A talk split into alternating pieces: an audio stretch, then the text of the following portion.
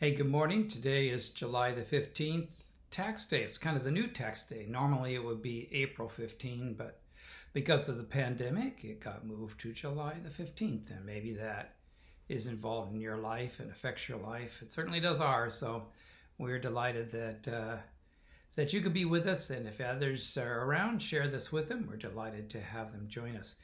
As I was growing up as a child, I remember my father uh, would talk to us about heaven and what heaven would be like. And we would, uh, he would ask us, What do you think heaven would be like? And so we would, as children, talk about things being with the animals and not being afraid, all those kind of things.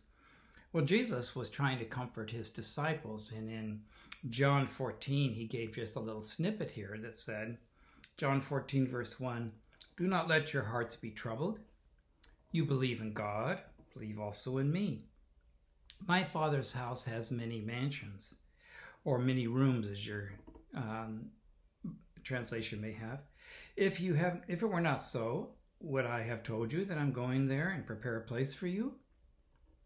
And if I go and prepare a place for you, I will come back and take you to be with me, that you also may be where I am. You know the way to the place where I'm going. Well, the disciples then asked, "Well, show us the show us the way." And Jesus said, "I am the way, the truth, and the life." And it's a powerful thing. I remember my dad reading that to us, sharing with us. I think he had it memorized back and forth. Uh, one of his favorite texts that he liked to read.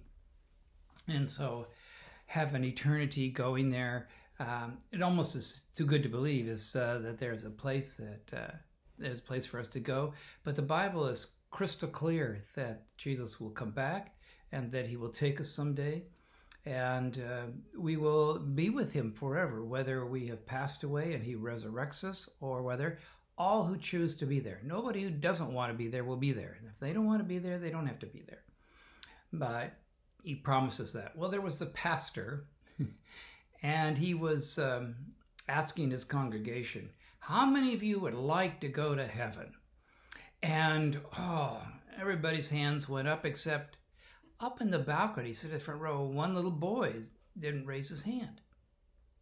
The pastor was kind of taken back by this, and so he preached a little more and says, How many of you really would like to go to heaven? And oh, of course, all the hands went up, except again, this little boy's hand did not go up, sitting on the front row in the balcony. So, quite puzzled about this, that he didn't get everybody wishing to go to heaven, he he then said, Son, why didn't you raise your hand? Don't you want to go to heaven? And he, the boy says, Well, yeah, I do someday, but you've got a big load right now to take. so, all right, all right, a big load to take and go to heaven to be a place there.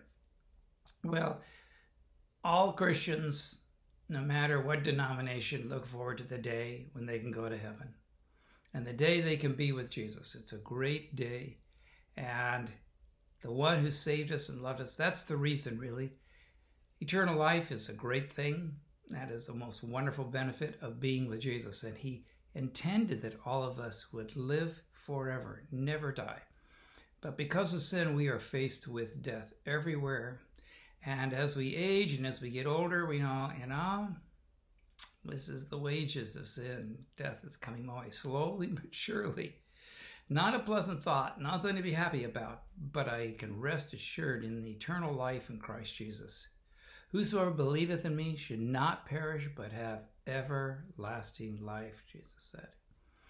Great passage of scripture, John 3.16. I hope you mark that. Maybe you mark John 14, 1 through 3 as well in your Bible. They're important passages that keep us upbeat and keep us happy and to rely, particularly when we're going on in this world where we're having so much uh, crime and shootings and killings going on in our major cities and other places. It's just, it's appalling. I've never seen it like this and uh, that I recall. And so it, it is disturbing times in which we live.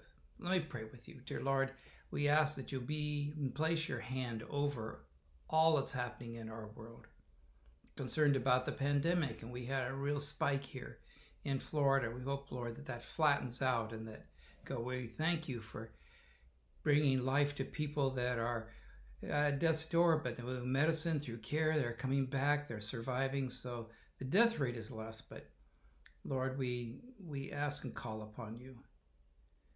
We thank you for the gift you give to us of your Son and that he provides to us eternal life. Promised it to us, the Bible is full of it, and so we can rest assured upon the promise, just as surely as Jesus came the first time, he will come again and he will take us home. I thank you, Lord, for that great promise. So be with us today as we think of that in Jesus' name. Amen. All right, have a great day. God bless you. See you tomorrow.